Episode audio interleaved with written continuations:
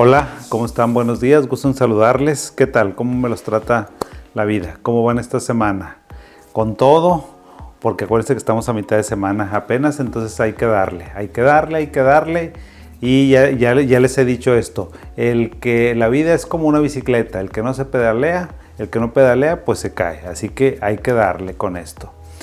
Esta, les decía en el, eh, creo que en uno de los programas previos o anteriores, no sé qué, que íbamos a hablar de la ansiedad en tiempos de COVID.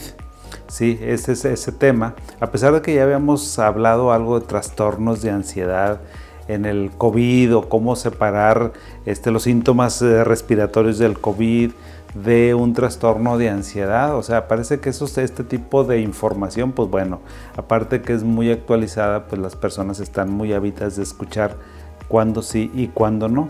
Entonces les voy a aplicar, les vamos a platicar el día de hoy, vamos a hablar sobre ansiedad en tiempos de COVID, pero desde una perspectiva diferente. Y se los queremos también platicar porque fíjense, la verdad es que las cifras están espeluznantes, las cifras de depresión y de ansiedad se han incrementado, pero como ustedes no tienen una idea, la Organización Mundial de la Salud en su último reporte sobre salud, sobre impacto emocional del COVID, pues habla de que la ansiedad se ha incrementado en el orden de 40-50%, o sea, subió demasiado los trastornos de ansiedad secundarios al COVID, por el COVID que despertó enfermedades, por los síntomas neuropsiquiátricos, por muchas circunstancias. Y si ustedes me dicen, oye, ¿cómo se siente la ansiedad por el COVID?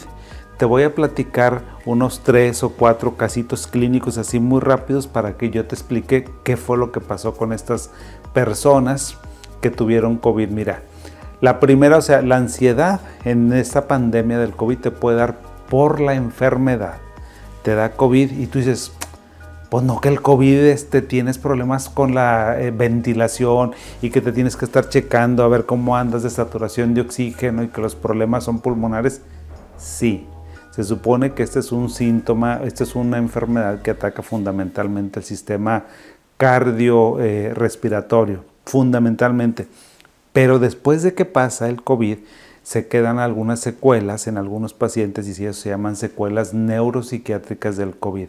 Entonces, el propio COVID te puede causar un trastorno de ansiedad. Tengo era un, es un paciente de 54 años de edad muy exitoso, cero enfermedades emocionales previas, empresario, emprendedor, muy decidido, echado para adelante, pilar de la familia, muy bueno para los negocios, pues que me le da COVID en diciembre del 2021. Muy leve, dice, pues no, doctor, nomás me dijeron que me había dado COVID y me aislé y estuvo aislado, dice, entonces como dos meses después la persona empezó con síntomas de inestabilidad, como dice, doctor, no sé qué tengo, me tengo mucha ansiedad, me falta, no me puedo dormir, estoy como muy inquieto, muy inseguro, ya no estoy seguro de lo que pienso, de lo que quiero hacer, este, me siento raro. Casi todas las personas con síntomas neuropsiquiátricos después del COVID dicen, no sé qué tengo, pero me siento raro. Y es bien difícil, fíjense, para las personas es muy difícil que uno como terapeuta, como psiquiatra, les haga entender que son secuelas neurológicas de la enfermedad, porque dicen, ¿cómo? O sea, ¿cómo que ese virus?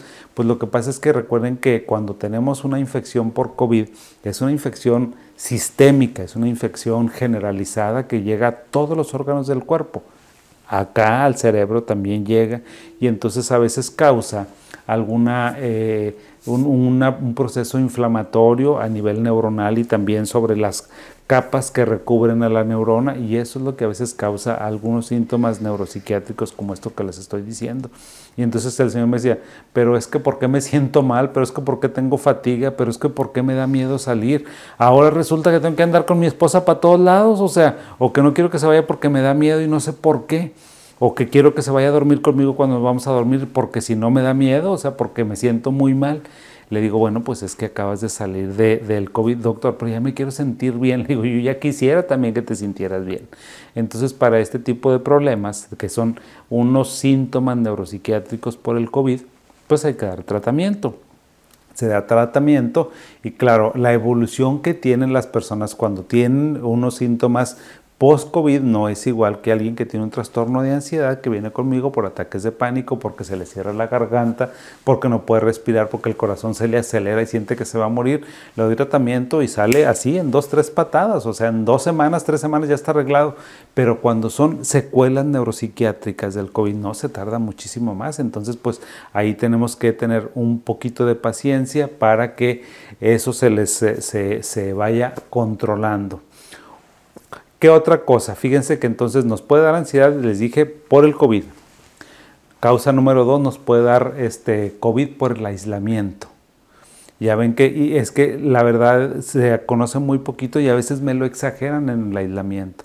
A veces hay personas que tienen aislamiento absoluto, que dicen tienes COVID y la familia inmediatamente me los encierra en un espacio de 4 por 4 Oye, ¿cómo te sentirías? Yo me arrancaría los pocos pelos que tengo. O sea, la verdad es que es terriblemente estresante un aislamiento. ¿Te imaginas estar en un espacio 24/7?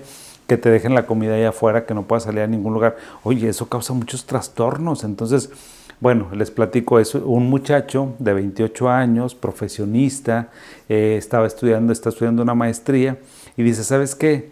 Yo después de que me dio este, a esta persona le dio COVID en enero de este año y empezó como en febrero. Dice, me siento mal, después de que terminó mi aislamiento, yo me sentía muy mal, me sentía que estaba ahogándome, siento como que me desconecté de las personas, como que ya no sé cómo relacionarme con ellos y luego los días se les hacen muy grandes y empiezan a lo mejor a tener problemas de insomnio, empiezan a cambiar sus horarios de sueño, sus horarios de comida, no hacen absolutamente nada, se rompió la rutina. Entonces el aislamiento en sí mismo, cuando es absoluto, pues bueno, es que tienes bastantes complicaciones, pero muchos, y estas personas tenían cuadros de irritabilidad, un poco de paranoia, de desconfianza de que tengo, de que voy a infectar a los demás, sentimientos de culpa, se sentía como con mucha este, energía, muy hiperactivo, no encontraba su lugar, no podía estar sentado, no podía estar, dice, no me encuentro doctor, no me encuentro, no sé cómo quiero estar, no sé si quiero estar dormido y lo estoy dormido y me quiero levantar porque no estoy a gusto, estoy sentado, no, tampoco estoy a gusto, estoy con mis amigos, no, o sea, me quiero ir a mi departamento, estoy en el departamento, me quiero salir, o sea, mucha inestabilidad también emocional a causa de el aislamiento. Entonces el aislamiento también causa síntomas de ansiedad. ¿Qué otra cosa te puede causar ansiedad en tiempos de COVID? Pues muy sencillo, si tú tenías una depresión hace muchos años que la habías dejado atrás o tenías ataques de pánico hace muchos años o te había dado TOC, a veces esta enfermedad por alguna circunstancia reactiva como que tus antecedentes, a lo mejor psicológicos o emocionales. Entonces una depresión que te la habías quitado hace 5 o 10 años, resulta que te regresó. ¿Sí? Regresa, ¿por qué? Porque la enfermedad en sí misma es muy estresante, o sea, el que tengas COVID es terriblemente estresante para la persona y para la familia, para la persona porque se tiene que aislar y rompe toda su rutina y pues porque aparte ya no puedes hacer absolutamente nada. Entonces también se reactivan muchas enfermedades. Si tenías a lo mejor trastorno bipolar, puede ser que después de que pasaste por un periodo donde tuviste la infección por COVID, posiblemente se te vaya a desarrollar nuevamente. Si tuviste depresión también se te vuelve a desarrollar. Si tuviste esquizofrenia tal vez se recaiga la persona con que tiene esquizofrenia si estaba muy controlada, pues bueno, tiene por ahí algunos desajustes, entonces también por la enfermedad. Ah, entonces si te fijas, dijimos que las causas, las tres causas más importantes, resumiendo, para que te dé, para que tengas ansiedad en el COVID puede ser por causas propias del COVID, por un síntoma neuropsiquiátrico, se llaman enfermedades neuropsiquiátricas. También te puede dar ansiedad por el aislamiento y también puedes tener ansiedad por alguna enfermedad que ya no la tenías, depresión, ansiedad, ataques de pánico, que vuelve a reactivarse. Entonces, esas son como que los tres grandes grupos de, circunstancias que pueden hacer que una persona vuelva a tener nuevamente ansiedad. ¿Qué tenemos que hacer? ¿Sí? ¿Qué tienes que hacer si te da COVID? O sea, no tengas un aislamiento absoluto. O sea, tienes, o sea, por supuesto que no vas a andar conviviendo con tu familia porque no se puede, pero puedes salir al jardín. Si tienes un jardín, si tienes un balcón, siéntate ahí.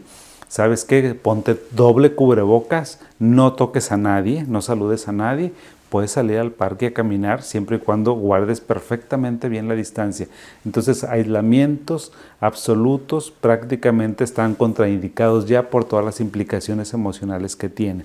Si tú tienes una rutina, si por ejemplo estás trabajando, pues vas a seguir trabajando. Levántate, te pones, si te vas al trabajo, te pones a trabajar a las 8 de la mañana, siéntate a trabajar de 8 de la mañana a 1, lo que harías siempre, te pones a comer, descansas un rato y le sigues.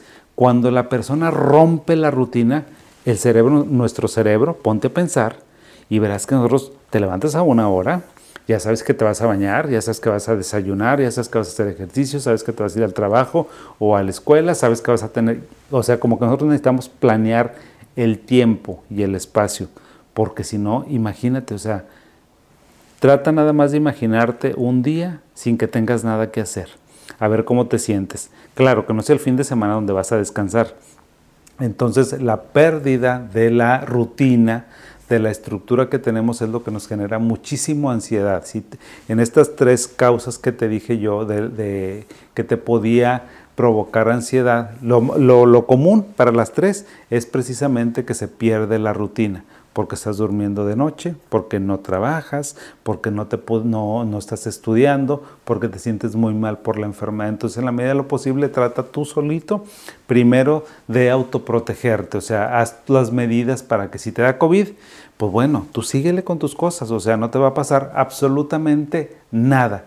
No te vas a morir, no vas a contagiar a las personas si te cuidas, si te cuidas perfectamente bien, con dos cubrebocas, si te sales a caminar un ratito, lo puedes hacer, ¿verdad? Y luego si tienes síntomas neuropsiquiátricos, ¿qué tienes que hacer? Ve con el psiquiatra, pero continúa con tus actividades aunque se te dificulte mucho. Haz de cuenta que al principio tienes que arrastrar como que tu cuerpo para que puedas salir adelante. Y si nada de eso, de las medidas que te estoy diciendo, es suficiente, si estás en aislamiento, pues ahora con la tecnología, échame una llamada y hacemos una videollamada. ¿Verdad? O puedes tener videollamadas a lo mejor con tu, en tu trabajo, en tu escuela, con tu familia, para que no estés con ese aislamiento y no veas ni platiques ni absolutamente nada con las personas. A veces eso hace que no tengas ningún problema con la ansiedad y si tienes pues alguna situación, consulta con un psiquiatra para que te medique si es que lo requieres así y si no pues nada más que le vayan dando seguimiento porque muchos de los síntomas de ansiedad por el COVID van a remitir, nada más que se tardan bastante y la verdad es que el que tiene síntomas de ansiedad dice no te lo deseo ni a, mi peor enemigo y si tienes una semana con ansiedad, no hombre, parece que fueron dos, tres, cuatro, cinco meses, es espantoso. Entonces yo sé que el tiempo cuando las personas tienen ansiedad corre muy lentamente y los entiendo perfectamente bien. Entonces espero que este programa te dé un poquito de luz sobre las causas de la ansiedad en tiempos de COVID. Por favor, compártelo. Síguenos en todas nuestras redes sociales. Haznos favor de enviarlo a todos tus contactos si es que el programa te gustó. Y si no te gustó, escríbeme también y dime por qué, porque mi intención siempre es hacer un programa que sea ameno para ti, que sea interesante. Y si no, pues dime, ¿sabes qué? Te equivocaste aquí, te equivocaste acá. Me gustaría que hubieras hablado de esto, porque de ahí salen los programas. Gracias por escucharnos. Nos vemos en la siguiente intervención que tengamos el próximo miércoles. Que tengas bonito día y a seguir trabajando. Hasta luego.